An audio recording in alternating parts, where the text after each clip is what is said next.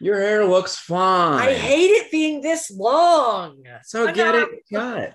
I need to get your hair cutter's number because your hair cutter does a great job. Look at this. Look at the look at look at the burns. Hey, Oh, hey, oh. Thank you. Thank you. I actually, hair. I think I have her card in my wallet. Oh my gosh, we're doing the card handoff on podcast. Yeah. He goes, oh my gosh. Let's see. Yep. That's her number. All right. Amazing. Take that. Nice, nice, nice. I got it. Give a little little take a photo. Because Yeah. I I'm so bad with business cards. I Oh, need same. pictures of everything or I'll lose it. Yeah. I just have this one pocket in my wallet that I keep all the business cards in. I just stuff All them in there. And my wallet looks super fat, but it's an illusion. I've got no money. It's all business cards. See, I've got I've got most of my business cards at home, but the few business cards that I do have, you know, you gotta represent yourself. oh, Oh little front action, little back headshot. It's Oh. a uh, fedora. The Yeah. fedora. Oh fedora gosh. shots a couple years back. I actually like them. They look good, but they're very specific. Yeah. Looks like Glee Kid. Yeah, yeah. Kid in the little Glee. Club. That's that's the character type. Yeah, And that's what you missed. on Glee. And that's what you missed on Glee. All right, but this week on the Packcast, we have special guest Olivia Grady. Give it up for Olivia Grady, everyone. Welcome to the Packcast. Well, thank you, thank you so much. For those that don't know, uh, I'm Logan Riley Brunner, I'm Jacob Wade. and as announced, I'm Olivia Grady. Oh Yeah. welcome to the podcast, Olivia. We're so happy to have you. I'm so excited to be here. This is literally my first podcast that I've been a guest on I love that. Amazing. ever. Have you, so, have you ever hosted one? Uh, oh, I have. I have hosted a few. I have a podcast with my friend Hodge, and So good. we over quarantine were really kind of pumping out episodes. But then uh, the the world started getting back to normal. Maybe we don't know, and so now bit. we're kind of grinding and moving and shaking. But we definitely want to get back on there soon. But yeah, I definitely have hosted many a podcast episodes, which is fun. It's fun too. Well, now this week, instead of the interviewer, you've become the interviewee. I have. Thank you guys for Mm. popping my my cherry. of course. Well, first things first. Uh, do you want to just talk a little bit about like how you know us, and then uh, we'll get into a little bit of housekeeping, and then we can just get to chatting. Yeah, I this is so funny because you've asked me this before and I'm still not completely sure how How like I we meet? became involved with Black Wolves, but I I know you guys from very different things. Jacob and I, we were scene partners in an acting class. I played his mom, which never have I ever literally played someone's mom. So that was that was a big deal for me. Logan, we met doing an arts management class final project. We met in the class, but we like became close doing that project. Yeah, there was like one I remember too because I came out of this class and we were having some sort of like heated debate or some sort of argument about like audiences and demographics when it comes to Broadway. Yeah. And you said something that I guess like hit some sort of nerve with me because you were like, yeah, I don't know. It's like, I- don't know. You were saying something about like the type of people who can afford to like come to Broadway shows and how they were going. And I was like, yeah, but it doesn't mean it's right. Like, and you're like, I'm not saying I agree with it. I'm just saying like that's that's what the thing is. And I was like, I'm just, yeah. I'm talking whatever. about what happened to the world. I'm not trying to support it. I was like walking out of class, like walking out. Theater should be more accessible. like this old crotchety woman that I am. So that was how we met. And then Logan and I worked on a, a show together in very different mediums. I was acting and he was sound designing. Yeah. And yeah, I guess like sort of through uh through the grapevine and through the the, the groups of the major that we were in, it kind of just so nicely fell into place and got wrapped with a nice little bow. I love that. You also did DNA with us recently, which was Recently, yes. absolute blast. that was awesome guys that was literally awesome because i did not i just like it was so strange because it's a, a play but we we had filmed it and kind of you guys morphed it and edited it together to make it this kind of film and it was so cool to see how we could merge the two mediums together i thought that was so cool and it came out so good i thought There you go. I'm glad. Man, that was honestly a great experience. I feel like this past year, so many people have like merged the two mediums and done theater as on screen. Yeah. And I feel like it's also nuts how like Ivo Van Hove did that like that crossover live right before the pandemic hit. Wait, really? Like for West West Side Side Story, Story. they were doing Oh, the revival on Broadway was like on stage, but then half of the scenes took place on a screen that was the backdrop of the set. And it was like filmed for half of it using like a cameraman live, but also some edited. I find it so funny that that type of medium was introduced in like late months leading up. 2019, early 2020. Yeah, it was like 1984, and then That West Side. Story. Yeah. and just this evolution of film on stage is is really interesting. And now we're seeing stage on film yeah, pretty exclusively. It is just nuts. it's pretty crazy. Honestly, I really wanted to see 1984. I'm bummed that I missed that, but West we are actually seeing uh Reed Birney uh, was one of the actors in 1984, and we're seeing Oh, a show really? that he's doing with his son tonight. Yes, Ephraim. Ephraim. Shout out Ephraim Birney. I gotta say, when I saw him post that New York Times article, I was like, wait, what? Like, I literally had no idea. I was legitimately just like, okay. Oh, Ephraim's this Same- guy that I did DNA with. He's cool. He's I I literally every time because I had um some friends watching it and I was like, the scene that you gotta look out for is these two guys laughing and like joking about us potentially killing a guy. Like, oh my gosh. And all my friends were like, that was really dark. I'm like sitting here like laughing my I'm like, Yeah, oh because Ephraim is so dang funny. Yeah. Even So when he's not trying to be, seriously. he could be doing a, a dramatic scene and it'll just come off as funny for just some for a moment. Yeah. And I'm like, yes, thank you. I have two I have two stories about that. The first has to do with DNA and it's in the editing room. Jacob and I were watching the like we took him up to the grill and we were doing X and we were doing Y and like there's a scene for those that didn't see it where they like describe how they killed somebody. The take that we used, Ephraim like realizes that they fucked up and you can watch like his face fall apart.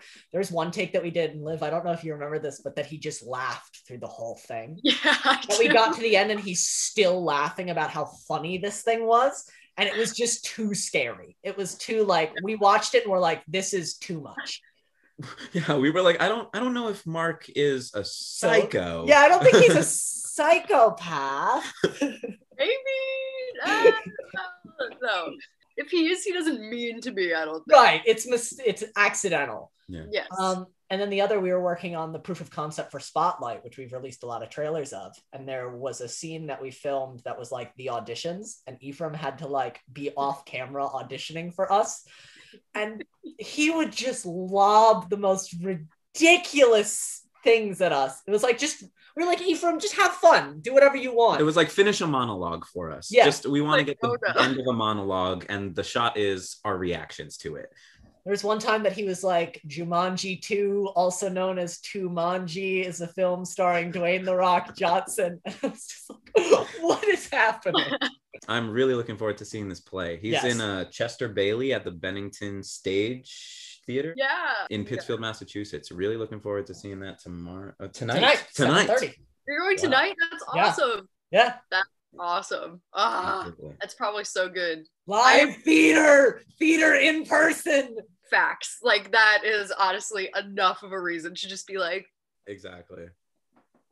Yep. my Exactly. but I'm sure that would be awesome to see the two of them play off each other though. Oh, Because yeah. I know them separately as like Yeah. very separate entities. I've, so that's crazy. I've been lucky enough to get to act with both of them. Uh, Hmm. And they're both just incredible scene partners. So, like, I am so excited to see this. That's awesome. And they're like they're fighting or something, right? Like they're Yeah, they're playing a doctor and a patient. oh yo, that's crazy. I had no idea what the show was at all. So that's nuts. yeah, yeah. You want to give us like the log line? Yeah. Who is who? Which one's the doctor? Which one's the patient? Ephraim's playing a young doctor, and no, he is he is the young soldier coming back from war, right? Yeah. Uh, so the the the description as put on the website is uh, in a stateside hospital at the close of World War II, a young man recovers from catastrophic injuries, or so doctors have told him. But Chester Bailey denies what's happened to him has actually happened, which is how he comes under the care of Dr. Philip Cotton. Older, wounded in his own ways, Cotton is charged with leading Chester back to reality. The journey is not what either man expected. Wow. Okay. Our- This is a one act. I don't think there's an intermission. A So one act. We're just we're in it to win it. Am I sensing themes Okay. of PTSD? Um, yes, I'm feeling like we might we might approach that. Yes, yes. I some log lines are so not funny, but just like wounded in his own way. Like, ah, yes, like Got to get all the info in Uh, there. We Um, love that. Which, speaking of one act plays, this is like total. But this just came up for me the other day because I, it's like all over theater news that Harry Potter and the Cursed Child is turning into Yes. show, and I like no lie. So let me just let me preface this by saying all the comments were incredibly hateful and rude on these posts, saying like really terrible things, and like half of them I think are warranted, but are being but are meaning to like kind of hit J.K. Rowling, so which is honestly like valid at least, like maybe going about it in a different way, not on the show's Instagram would be helpful, Yeah. but that I'm sure was like what people had as an intention for writing things like that. But some of the other stuff was just like, oh great, well now I don't have to ever see that like piece of whatever. Like now I don't have to and I was just like, oh, but the show is like so magical in two parts and they switch like, you know, obviously no spoilers because keep the magic, but like they completely changed the entire like atmosphere. Like it just is I was to- so bummed when I saw that. I also was like, I'm supposed to be in this one day. Like, I like, They're gonna have to cut a lot. yeah, I guess so because I was like, I was talking with my boyfriend about it, and I was like very upset about it. I was like, this, oh, this is not fair. Like, whatever. Rabble, So- rabble, rabble. Li- is there a reoccurring theme with me right now? Like, I'm just mad about everything. But he was like reading the article and he's like, I don't know if they can cut anything. I was like, babe, when I tell you that this show is a whole day ordeal, they will have to cut something. like, there's no way they could put this whole thing in one show when it was like, what, six hours maybe? Yeah, like seven hours? Really long. yeah, I've got. I haven't seen it. I'm the only. You've seen it, right? Yeah, I saw. Both parts. Yep. Yeah. So I'm the only one who hasn't seen it. You haven't seen it. Oh, I wish. I have the book yeah. that I like. I got it before it came out. I was reading it. It's a thick book. Yeah, so like Yeah. the fact that they would put that whole dictionary on stage, impressive. and then all the effects that they have to add onto the top of it is like in, in the book it's like they appear here and it's like well okay how do you make two actors appear on stage that's exactly how I felt when I was reading it. And I almost didn't like it really when I read it because I just, I don't really know what it was, but maybe it was because there was just so many, like knowing it was a play and reading stage directions. And some of the stage directions were so outlandish. Like, how could they possibly do this on a stage? yeah. And then seeing it is just like, okay, they they do it on stage. Like they they do things on stage. Like that was really what made me. But reading it, I was kind of like, I don't really like get it. I don't really understand. But it's like one of those things that I guess you have to see to really It's magic. yeah. It's, it's magic. a it's an experience it's not a play yeah. It's also like because it's Harry Potter. It's this like known, loved thing, which is like Yeah. another reason why I'm disappointed in J.K. Rowling. like, Yeah. really, girl, really, you had to, you had to pull that card, like, I know. It it, not hiding it. it sucks so bad because as a child, growing up with Harry Potter as my friend, yeah right? Like Yeah. literally growing up with me uh, like i would see like a poster for the next movie come out and i'd just be like You're we're like, getting older we are getting older you know True. and i'm at this point now in my life where i don't want to give her any of my money Yeah. and it sucks because all i ever wanted when i was a child was to be an adult so i had my own money to spend on all of this harry, Harry potter. Potter. It's like a whole, I mean, it's a world. Like, this, a talk about your world building. Like, this is a, I mean, world a world. And they just opened a Harry Potter store in Manhattan. I know. It's I've heard it's like sold out daily. That it's like It's- impossible. I'm sure. I want to go, but I don't want to buy anything. I know that's what. I know, and it's it's tricky too because it's my friend works for Scholastic, and he is actually very upset about this too because his whole company, like, I mean, that's who's like paying their bills, literally, like that is exact. That is the human who's paying their bills, and he was like, I mean. It's all like a known thing, but because of money and like capitalism and like all this like gross stuff that no one wants to actually like sit and talk about, like I'm pretty sure she's still making content and books and they just being a part of this company it's this weird line of like I don't want to support this and also like you're you're paying me like I, it just is like a very weird Yeah. thing but for me it's more of just like the fact that she's really not like it wasn't even like a slip up it wa- like she meant with intent to say something and is not trying to hide that she said that like Yeah. I also it's just hard for me. apologize. I think the moment that I realized that she was transphobic, every problematic thing in every one of the books started becoming way more obvious to me. Mhm. It was Give me an like example. Give me an example of what came to your mind. uh, the only Asian character in the entire series being named Cho Chang. Um, Yeah. the house elves being enslaved and totally cool with it, and like the white woman has to come in and convince them that they're slaves and that she needs to save them. Um, Shout out Hermione. Shout out But- Hermione. Um, the only queer characters ever being like in the background and kind of like, oh, they're queer, but we're not gonna actually talk about that. That was my big issue with uh Cursed Child on stage, was that the book I don't think touches on any of that. But when I saw Cursed Child, I was like, these two characters feel like they're supposed to be together. And I know they're not going to end up together because that's not J.K. Rowling style. They're going to end up with girls, but they're acting really like a couple right now. And- like multiple times. Yeah, Multiple like getting really close to each other, like looking like they want to kiss each other, but not do like it was super queer coded. Um, so yeah, it was just seeing Yeah. all those things start to pop out. I was like, no, I love these books. I can't have all of them ruined because now I can see all the problematic things.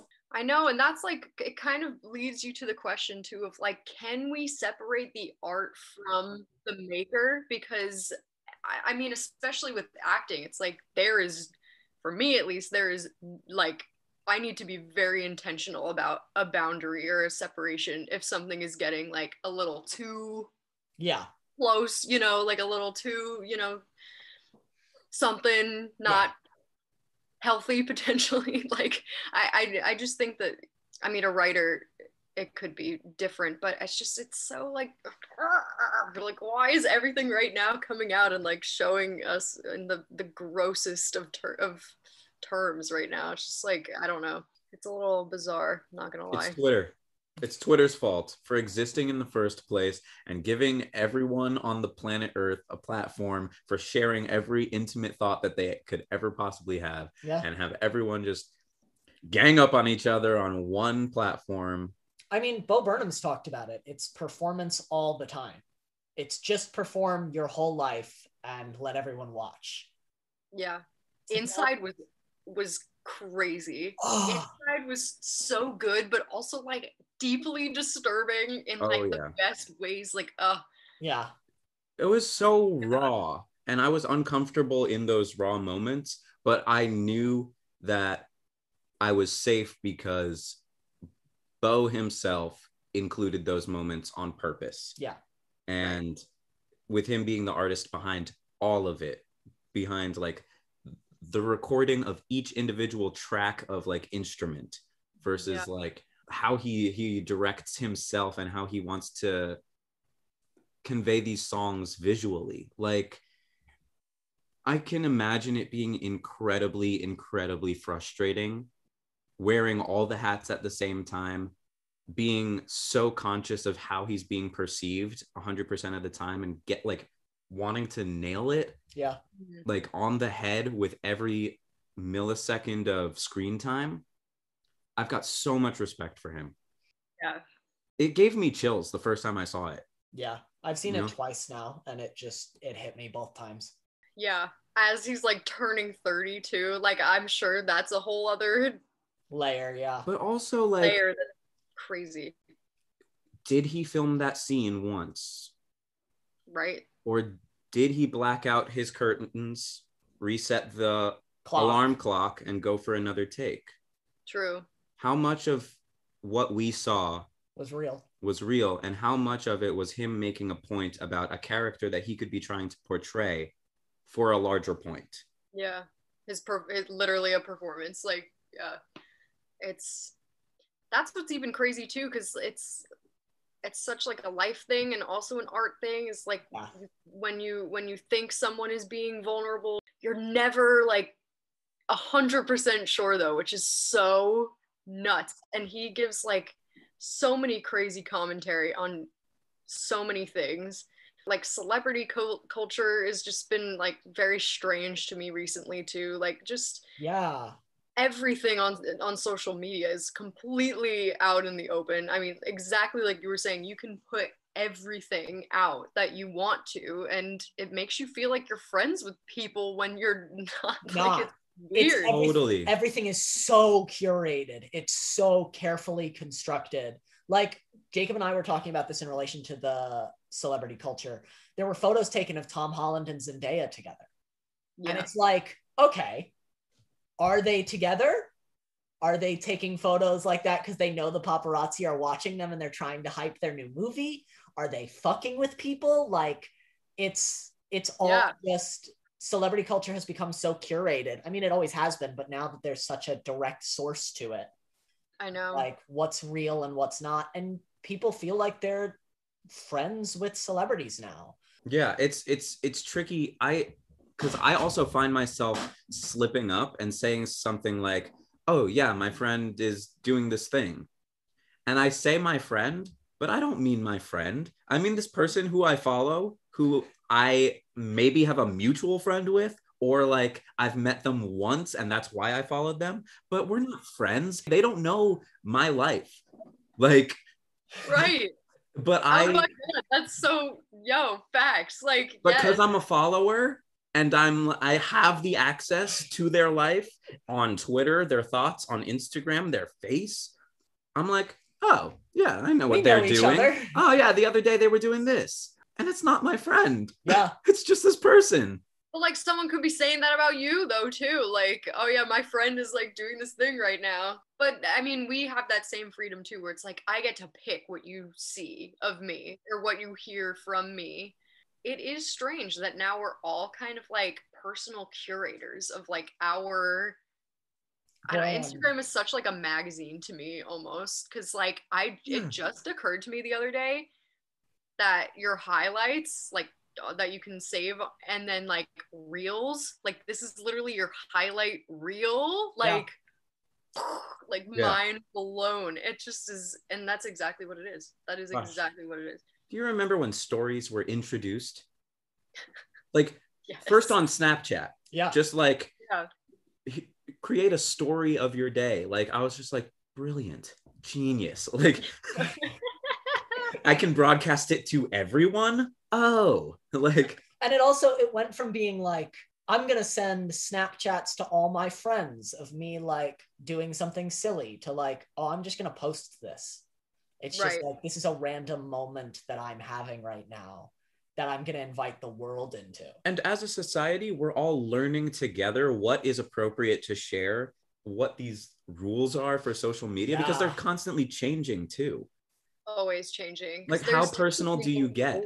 rules, right also- like it's also just like the level of anonymity that we have on social media i remember the first time that we got like subs thrown at us like someone saying something mean about us that i was like oh like people are just gonna openly talk shit and that's social media yeah i think people a lot of times forget with the separation of the screen that like there is another human being that you're talking to so like when i scroll through like tiktok or twitter and i see people being like i hope you fucking die it's like whoa like you're talking to a person like yeah because there there's that wall right like there's that like it, it doesn't feel like you're talking to a person so i can be really brave and do whatever i want Mm. but i like because i have younger sisters particularly one who's like at the peak of all of this like new stuff right now like she's 17 Okay. It's Gen like- Z pinnacle. like which this is another i can't with the generation because apparently i'm gen z too I know. I I don't understand. Anyway, but Yeah. um, but it's so crazy because there is this like freedom with having these platforms that's just like wow we can do or say whatever we want like we and it can be used for good we've seen that i think like we've Yeah. seen that it can really be used for good i don't know maybe it's because i it was so ingrained in me like growing up that like don't share like photos of you holding a red solo cup like jobs will see this colleges will see this like don't post something that you wouldn't want so and so you know just like things like that. I feel like that's gone out the window a little bit and people are straight up posting wild things and a part of me is like oh god like i don't want this to ruin your life. Like i don't want you to you know go down this terrible black hole.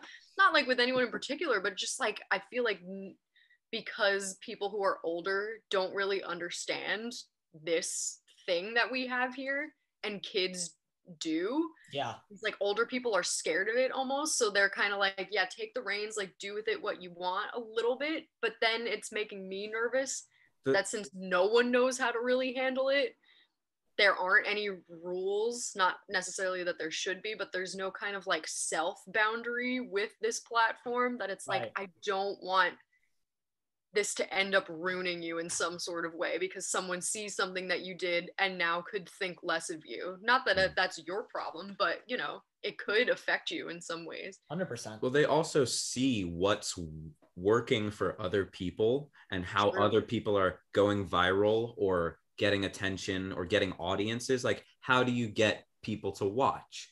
Oh, you post yourself doing some outrageous shit that no one else has done before. Or like you Or- or you post yourself doing things that other people who are getting attention are doing.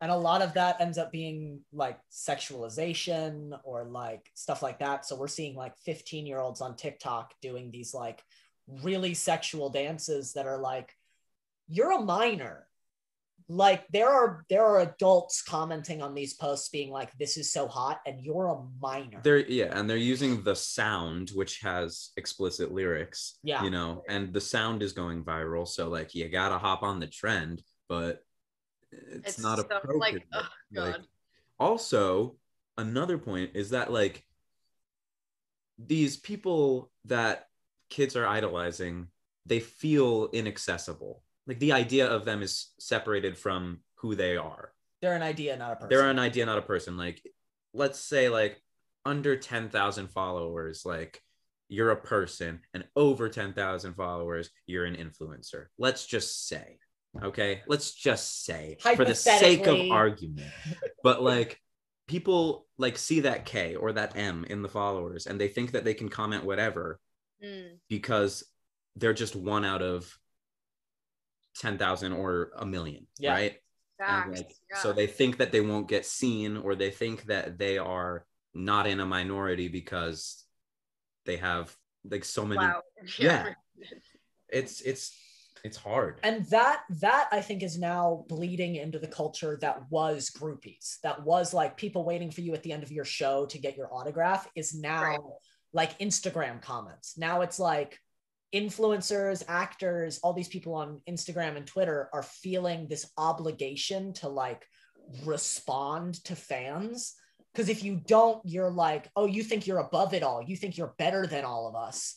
So like you feel this obligation to like reach out to everybody. But if you don't reach out to everybody it's like you start getting those comments that are like i'm never going to get a reply from olivia grady. I bet olivia grady doesn't even read her comments. She probably doesn't even respond it's like Love people that. guilting celebrities into responding to comments so they can feel like friends i've had people i am i am a very very like low level actor in terms of like my clout in the industry and I've had people who like DM me and are like, we should be friends. Like, you're so cool. And I'm like, you, you don't know anything about me. You know what I have put online.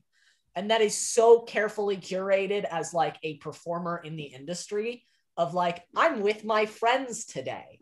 Like that's mm-hmm. so basic of what I'm doing versus what my life actually is that it's so impossible to know people.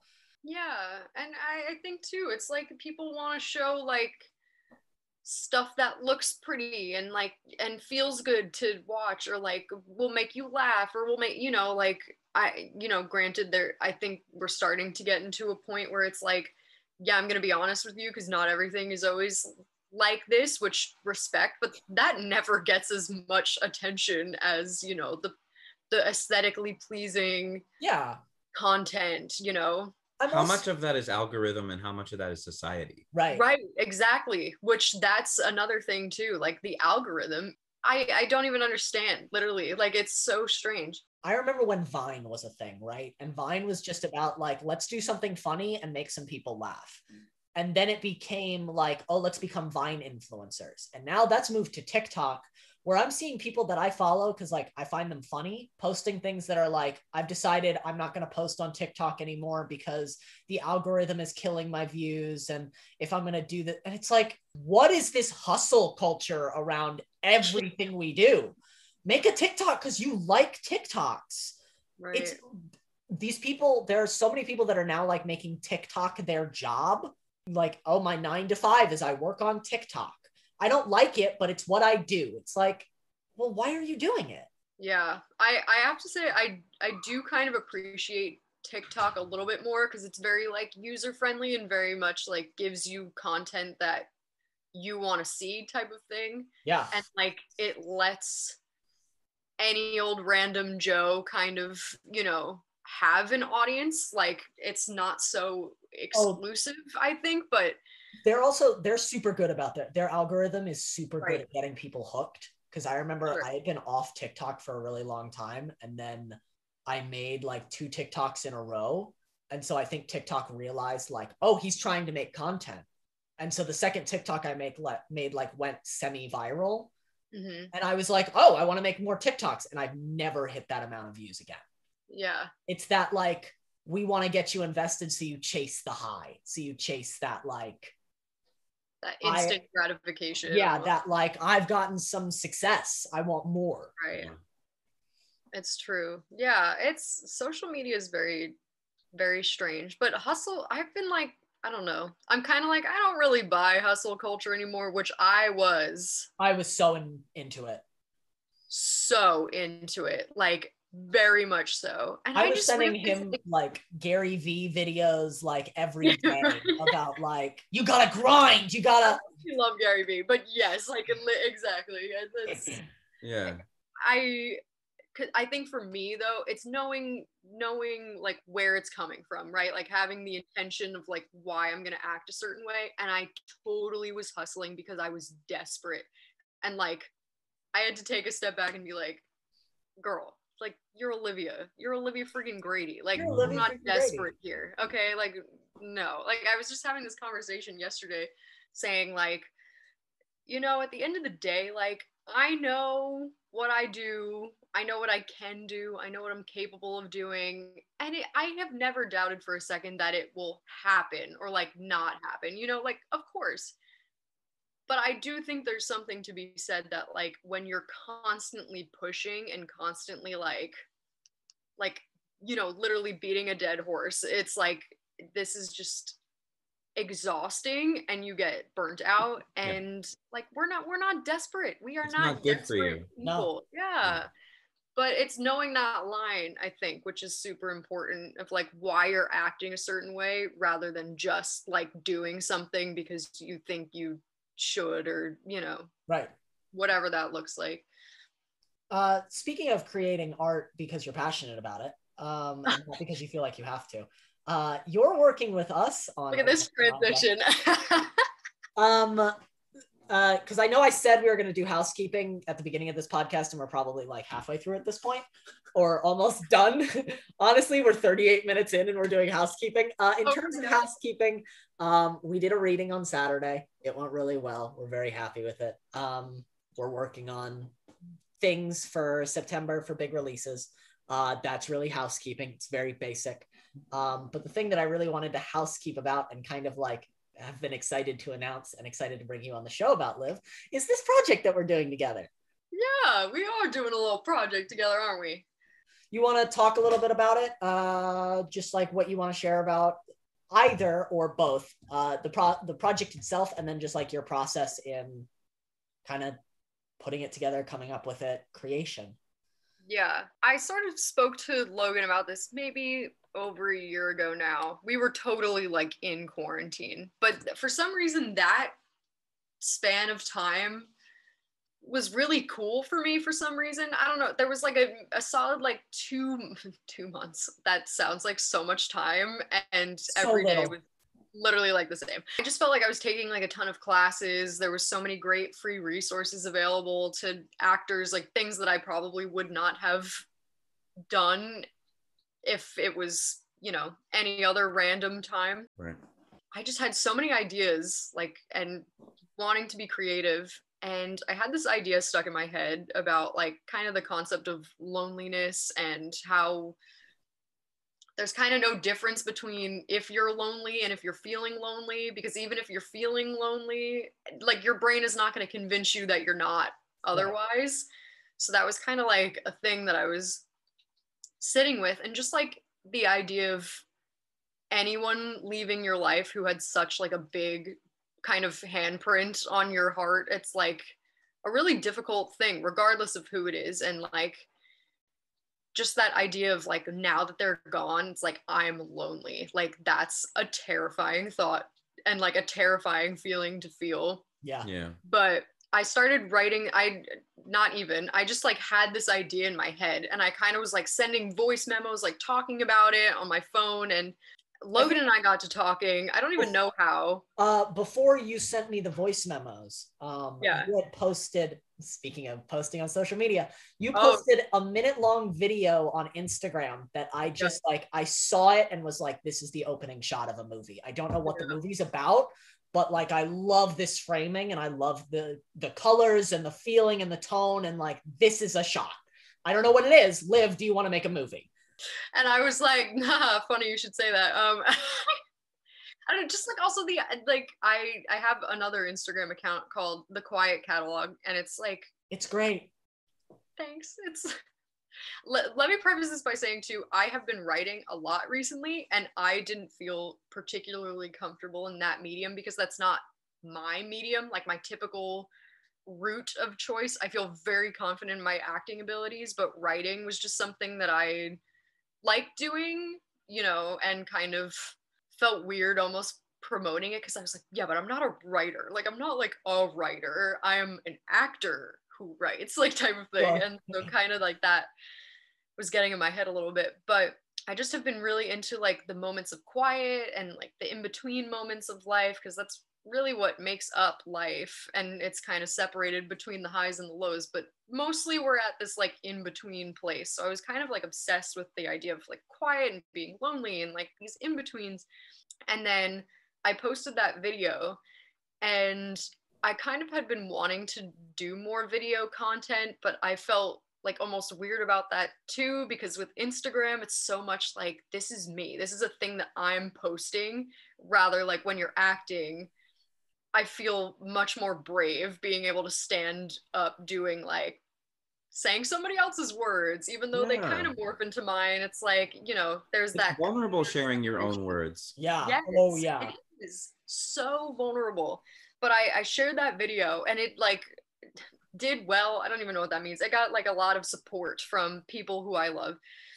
And Logan commented on it and was like, oh my gosh, this looks like this could be a film. And I was like, that's funny. We should probably talk about that because I have had an idea in my head for a very long time. And you were like, cool. Cool. So I sent you like this 10 minute long voice memo while I was going on one of my like crazy walks. I'm literally insane, guys, but I like Oh. was I was like walking, I'm like, okay, Logan, so here's this thing, and I'm like talking to him on voice memo, and I send it over, and like an hour goes by, and he's like, dude, I'm like, what are you doing? I'm just like, I don't even know, man.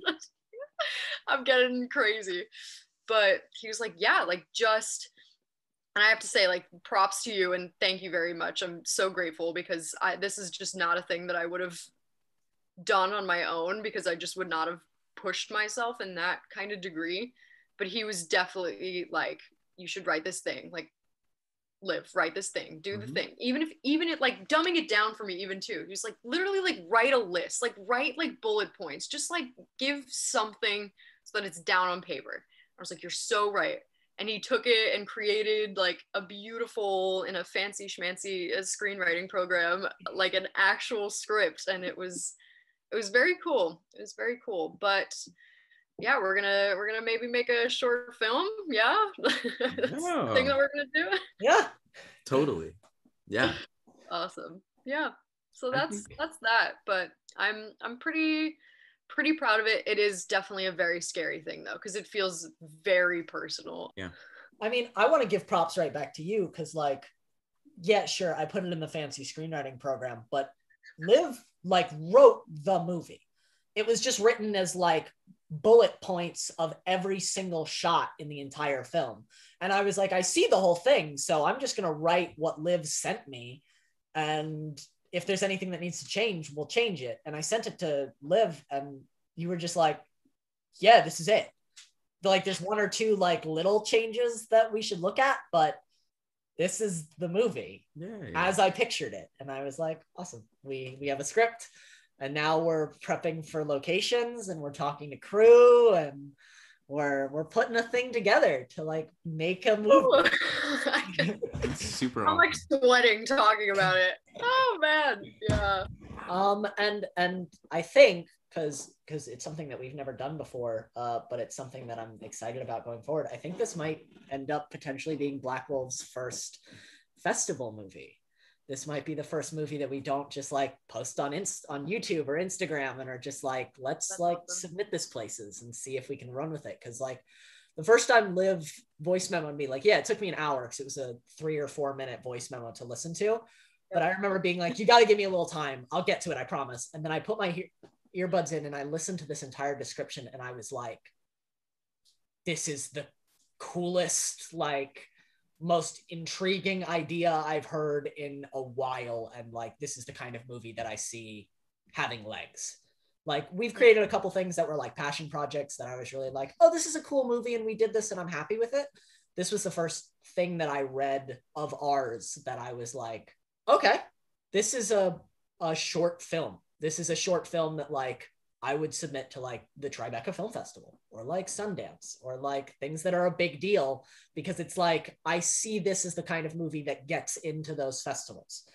The kind of like really deep storytelling that like festivals are interested in versus a lot of what we did was like oh what's it like to grow up what's it like to like be a teenager which is like not really something that festivals grab onto i think Important. uh, this this movie that we're doing with live is such a kind of universal story about just like the year that we've been through and like what it means to feel alone even when you have people around you who are like there with you like it's something that i've wanted to explore in the past uh, i wrote a movie sort of touching on the same topic, but I just thought that Liv did it so much better than I did that I was just like, let's, this is it. This is what I want. And this is what I think we should be doing. Um, and I was just really glad. I showed the script to Jacob the first time and he was like, yes. Yeah. Of course. God, Jacob. I feel like everyone's gonna if ever if anyone reads this script, they're gonna be like, yes. And if everyone sees this short when it's done, Yeah. they're gonna be like, yes. yes. I mean, it, it is crazy because I, I think there's I I just feel like there's a ton of power in silence. Like I've always felt that way in in performance and especially on theater. It's just like so haunting to have moments of silence and I feel like people shy away from it a little bit, Yeah. which is fair. It's not a particularly comfy thing to sit in. But yeah, I don't know. There's there's really barely any dialogue in this film because I Yeah. just I wanted to see if maybe you could hear, you know, the thoughts without them being there, if that makes sense. yeah. I just think that's so cool. I also just think like any woman or girl like sitting in silence is not really a typical thing that we see too much of. I'm I'm curious to see if it's intriguing to people or, or interesting to people for sure. yeah speaking of like a woman sitting in silence, we as Black Wolves have done a lot of things that were like male main characters. So to have like female led, female written, female directed is going to be a really, really awesome thing for us to get to do. I like the idea of expanding uh, and getting to work with new people and just give people who haven't necessarily been given the opportunity to let their art like shine uh, that kind of chance. So I'm thrilled that you wanted to do this with us. I mean, hey, uh, I you you have been so great, and honestly, like I I trust both of your artistic opinions a ton, and I I'm definitely like my work is not done in a lot of other ways right? Like i'm i'm she's a white woman you know? Like i there's a ton of things that i too am like we we have we have our work cut out for us. It's it's making space and making room and and making positions for people who i can like pass the torch on to you know? It's like Yeah. it's so important and i just i don't i don't take that position lightly either you know? Like it, it's one thing if something is women you know run and and women written but it's like yeah is it like woman of color written though? Like is it like a black woman written? Like you know there's there's a ton of things too that it's just like we we have so much to do you know it's it's a crazy world that we're in right now and i'm glad conversations are being had but not nearly as much as being done as Needs to be. Yeah, totally. And I think that's what makes you a great Black Wolf. Like, yeah, Jacob and I started Black Wolves because we wanted to like create things on our own, but it very Yeah. quickly evolved into like, how do we give other people opportunities to like be a part of things that we're passionate about?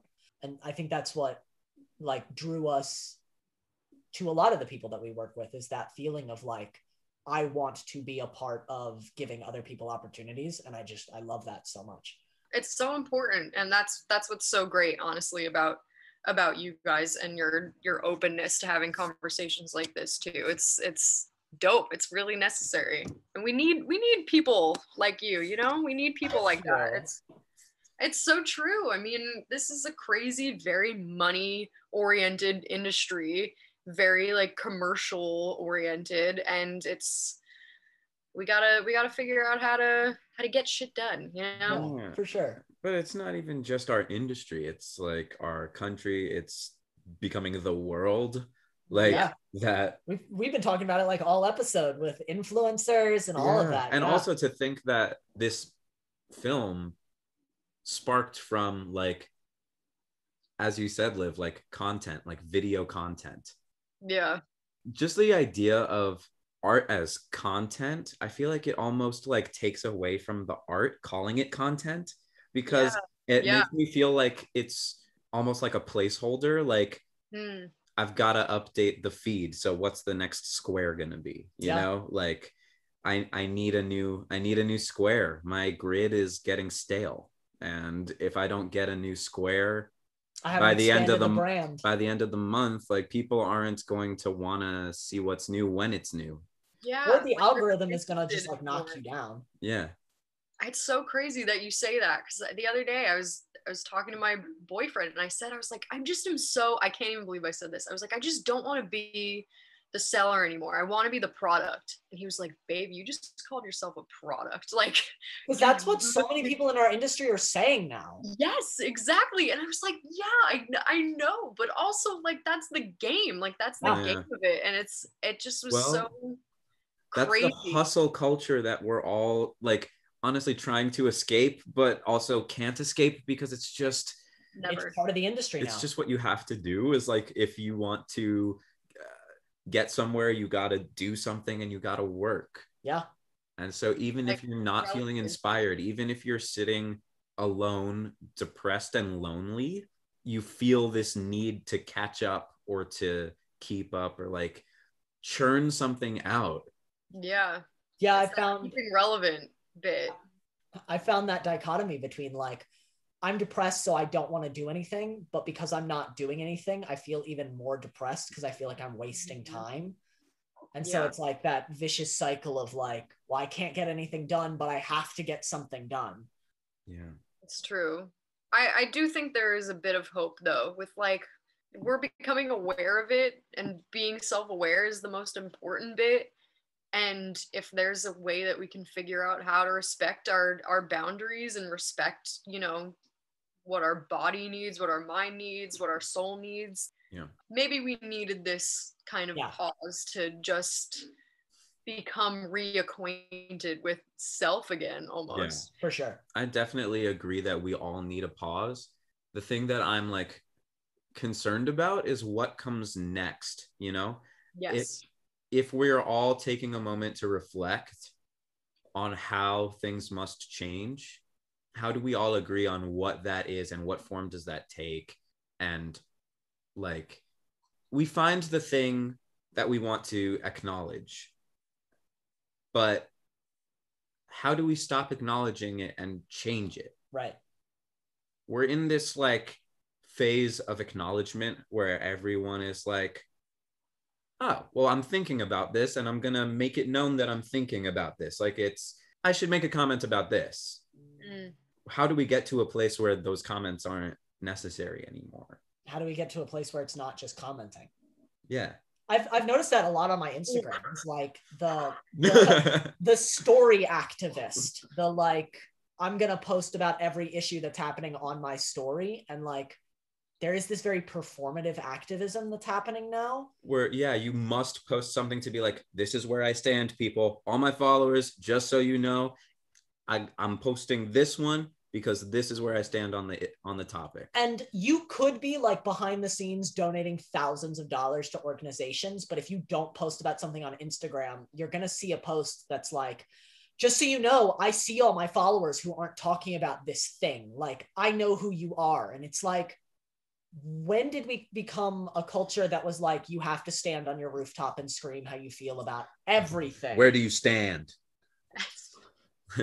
we went from you're allowed to perform your whole life, so go perform your whole life, to you have to perform your whole life because if you don't and we don't know where you stand, you're a bystander. It's Mm. gone from like, here's a stage, perform, to if you're not on stage, you're doing something wrong.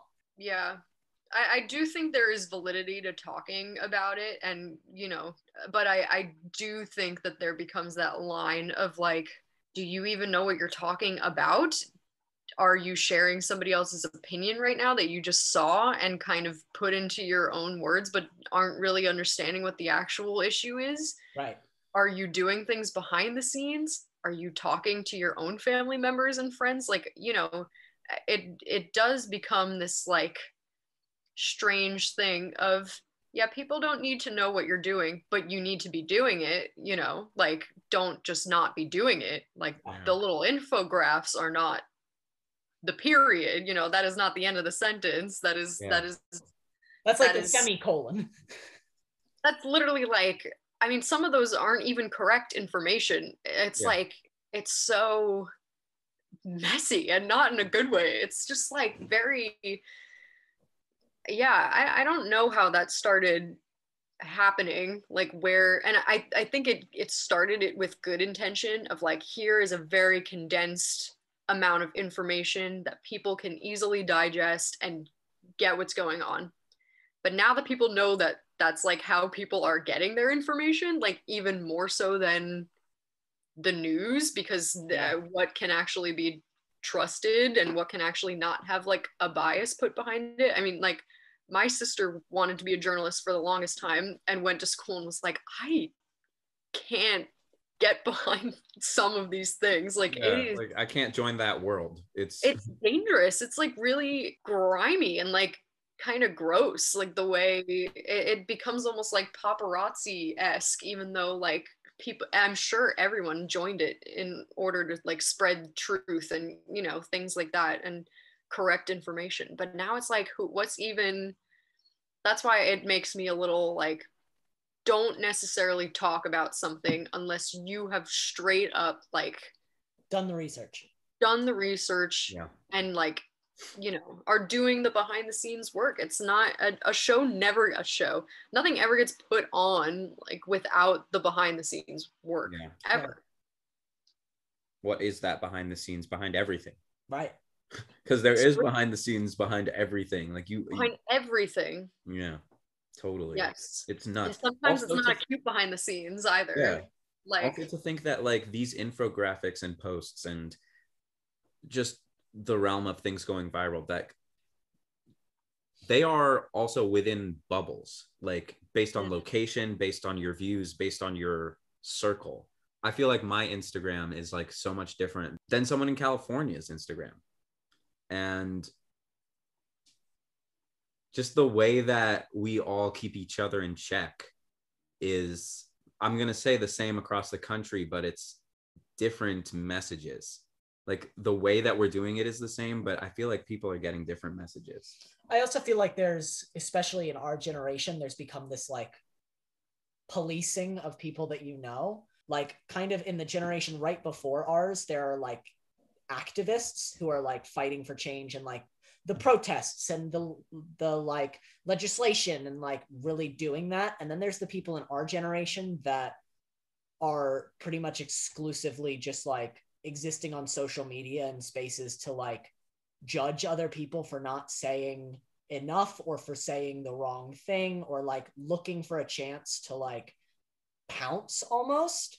Mm, and it's this like policing of like if you're not doing enough for me then i'm going to call you out on it that i'm like a little like almost disturbed by. Because it's like i wish that there was more of the in the street activism. I have friends who are like don't post very many of those infographics but who go to every protest and like maybe don't share like everything on their social media but i know that they're like doing the work it's like it's such a bizarre world now yeah, it is. And and again, it's like everything has this like kind of double side of a coin. It's like, okay, policing should not be a thing, but also if someone is specifically like hurting or not Yeah. like, you know, then it's like, okay, you're my friend, like we need to have a conversation about this. Like this is this is not harmful. cool for the Yeah. things that you're saying but it's also it's yeah i don't know I, I do think there is power in saying i don't know guys like i don't know about this thing and before i become the forefront and stand in the spotlight to do this thing like i want to make sure that i am educated and i know exactly what is happening before i am throwing my opinion out. Like you don't have to always be the center of attention. Like sometimes you really should not be at all. Like yeah. it's it's strange but of course like with the i don't know has to come the and here's what i'm going to do to change To that change so that, that i yeah. do know you know? 100% it's nuts. It's Yeah. nuts. It is. This has been just an incredible conversation, Liv. It's it's so amazing to get to talk to you again. Um, as we are approaching our running low on time, um, Yeah. because we talked about it earlier, the idea of wanting to like promote uh, different people's art and wanting to put some things out there. There are some movies that came out this week that I want to just touch on, and then I would love to talk to both of you about uh, the things that you've been watching this week and things that you think other people should check out. Yes. So very quickly because we are approaching the like hour mark on this podcast there are a couple things to talk about. Uh, that came out this week we have uh, a cinderella story starstruck which is like the fifth a cinderella story since the selena gomez one way back in the day. Directed and written by Michelle Johnston uh, who is a female director screenwriter. Um, she wrote the other like four cinderella stories and i think she produced the one with selena gomez uh, then we also have Zola, which I'm super excited about. It's based on a Twitter thread um, that like was out. Uh, I think it was like 2018 about this stripper who like went to Florida with someone she had just met and like got involved in like drugs and prostitution, and it's this crazy story. Hmm. Um, but it was uh, co-written by Jeremy O. Harris and Janicza Bravo, uh, and directed by Janicza Bravo. Uh, Jeremy O. Harris, I know, Liv, you know from Slave Yeah. Play. Um, uh, so the two of them are incredible artists. Uh, black director, black writing duo. Uh, very excited for that. also shout out nicholas braun i love that actor Yes, Oh he's so good. In terms of documentary, uh, I'm not sure if it's CNN or HBO, but there's a documentary coming out called Summer of Soul or When the Revolution Could Not Be Televised, which is about the 1989 Harlem Cultural Festival, which was completely filmed with like all these amazing acts. And then someone took all the footage and just like put it in storage. And it was never televised and never shown to everybody. But Questlove uh, of the Roots got all the footage and like put it together and got all the artists and like did this entire documentary about that Uh, period. Love Um, Questlove. we also have part one of Fear Street called Fear Street Part One, 1994, which is a three part, three movies for Netflix uh, based on the Mm. books by R.L. Stine, written and directed by Leigh Janiak. Uh, I'm so sorry if I mispronounced your last name, uh, but she is a female director and female writer uh, doing three movies in a row for Netflix, uh, which I think is super cool. I also think it's cool to just do like a three part movie series. Like, oh, we can't fit everything into one movie. Let's just make three of them. That's awesome. And But- it's awesome in the way that it's not like setting a sequel bait. Yeah, it's like we've planned that there are going to be three parts and they are going to move into each other in one fluid story. Don't expect an ending to part one. We're not going to end there. There's going to be a lead in. Um, I like that. I do respect it a lot. And I respect that they finished all of it before they even released the first one. There's a bunch of other movies coming out this week. They're all in the description below. Um, so if you want to check those out, feel free. I'm gonna check them out. Yeah. those are the movies coming out that we haven't gotten to see. So, Jacob, uh, what kind of content might you be consuming this week? I've been watching Loki on Disney Plus. I've heard it's great. It's great. You gotta check it out. Heard episode four was pretty brutal. It was brutal. Yeah, it's going in a new direction. Like the show pivoted, Nice. um, which I'm excited about. There's like I think there's four more episodes. Yeah. So like the next four are gonna be crazy. Yeah, if you're a Marvel fan, check that out. I want to be, so yes. Yeah. Oh, Tom Hiddleston is just such an amazing actor. Yeah. We've been watching Lupin Yep. on Netflix. Netflix, French. Uh, Heist show. yeah. Very good. Iconic. yeah. Iconic. So good. We just finished part one and we didn't realize it. We like finished Yes. part one and we're like, oh, there's another episode. And I looked at it and it was like part two, episode one. And I was like, that was the end of the first season? I also uh, I watched Luca. I don't know if I said that last week. but- Oh, think you might have, but even if you did, it's No, I don't think so. I I've heard great things about that one. It's good. It's really good. It feels a little like Finding Nemo in the beginning, but you'll get past it. It's like calamari me by your name. Uh, it's so good. calamari. if you buy- Literally, I saw Finding Nemo in a movie theater. Can we just like sit with that for a second? Yes. That's the first movie I saw in a theater. I'm pretty sure same. I'm The pretty first. sure same. Yeah. Good times. Good times. I think that's all for my uh, content I've been consuming this week. What about you, Liv? Honestly, I I've been on a I'm always on a reading kick, but I'm on a reading kick at the moment and I just finished Buy Yourself the Fucking Lilies by one of the like execs of Key and Peele, which is Hmm. kind of cool, but um her name is Tara Schuster. That was an awesome book. And then speaking of Questlove, I love his book. I'm pretty sure it's um the creative quest or something like that. It's really good too. There's like he has a ton of little prompts that you can kind of sit with and he has like these like couple second meditations where he's just like ah yes like what comes up for you in these like couple Oh, seconds when you yeah. like it's just awesome but yeah creative quest is the name of it that's an awesome book Ooh, I wonder And if it's then- an audiobook. I would. lovely to listen to. Yeah. It's really good. And also soul iconic. I don't know why i'm consuming a lot of content that's like life is special and short and precious and you should enjoy it now. And i'm like you're right. You're so Huh, right. Coming out of a pandemic, I wonder why you would feel that way, Liv.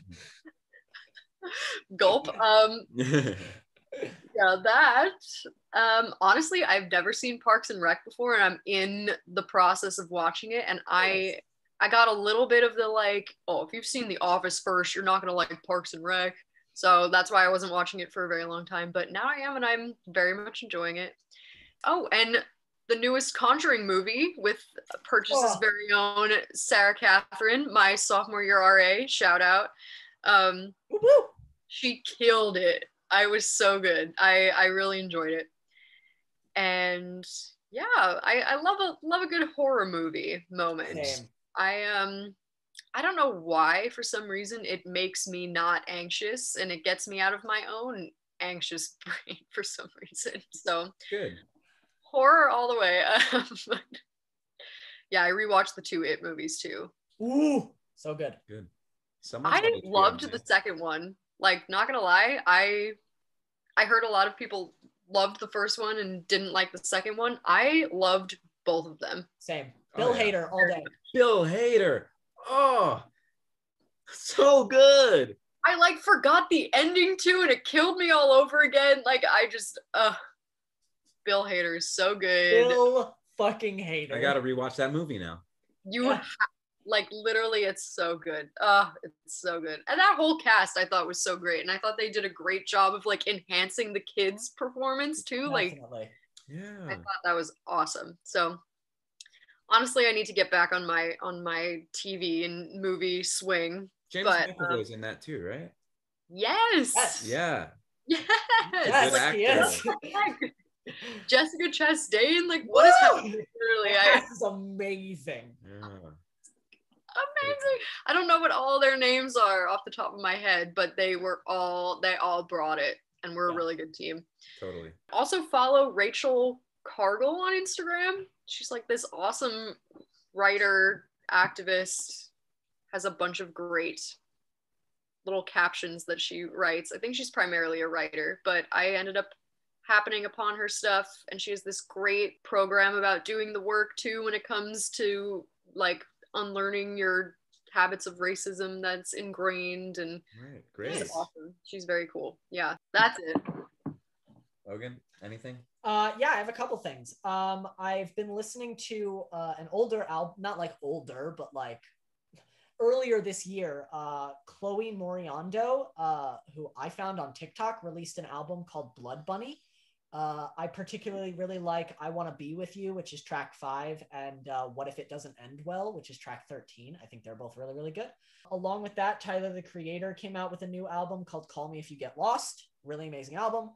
Um, in terms of TV, I've been watching Lupin. Uh, I finished Ted Lasso with my mom and immediately restarted it because it's just that kind of show. Um, it just brings me so much joy. Even if I know what's going to happen, I'm still laughing at every joke. And then I started watching Liv. I think you might like this. Uh, the AMC series Kevin Can Fuck Himself, which is a drama. The show is a drama. I'm just putting it out there. It's a drama. It is based on the trope of the sitcom wife, the like the woman who's always doting on her very schlubby, not great husband, kind of based on like Kevin Can Wait, King of Queens, Everyone Hmm. Loves Raymond, that kind of character. Uh, and so it starts out as a multicam sitcom, and the moment the wife leaves the room, it becomes a single cam drama. So it's like whenever Kevin isn't around, we're in a single cam drama about this woman's life. And it's like, take all the things that a sitcom dad says, like how he never pays attention to his wife. He always asks her, like, tell my friend what to get you for our anniversary and I'll get it for you. Like, he's not caring. He doesn't care about their furniture. And like, put that in a real person. And it goes from, haha, he's so silly to, oh, he's kind of abusive and awful. and like, her life is terrible, but like, she has no way out of it because this is her life. Like, he's all she has and he's not growing up. So how does she deal how do you deal with being 35 and being married to someone who still acts like they're 18 and like is fine working at the cable company and playing beer pong for the rest of their life. Like it's it's a really good show, I think. Robin Lord Taylor is also on it from Gotham, who I absolutely adore. That's crazy. Oh my god. I've never heard of this. The show stars Annie Murphy, um, who Oh. you would know. She played Alexis Rose on Schitt's Creek. Yeah. Um, super funny, but she's so good at doing the drama of the show that it gets so dark. Um, really love it. I think AMC released the first two episodes on YouTube just for free for anybody to watch. Uh, so I watched it there and I just like fell in love with it and I'm so down to watch the rest of the season. That's in general what I've consumed this week. Um, yeah, trying to trying to watch new movies. I I really want to see uh, Zola because it's A24 and I think Jeremy O. Harris is a really incredible writer and just the cast of that movie is just like fire. So I'm super excited to see that. Um, but yeah, that's what I've that's what I've consumed this week. That's Yay! awesome. Liv, thank you so much for doing this with us. Thank you for having me. Yeah. Um, you can find Olivia, of course, on Instagram. Uh, we will plug both of the accounts that you can follow her at below. Uh, keep an eye out for the short that we're working on. There will be tons of behind the scenes and just like the movie in general when it comes out. But until then, uh, my name is Logan Riley Bruner. I am Jacob Wade. I'm Olivia Grady. Thank you so much for watching the Packcast. We'll talk to you next week. Bye.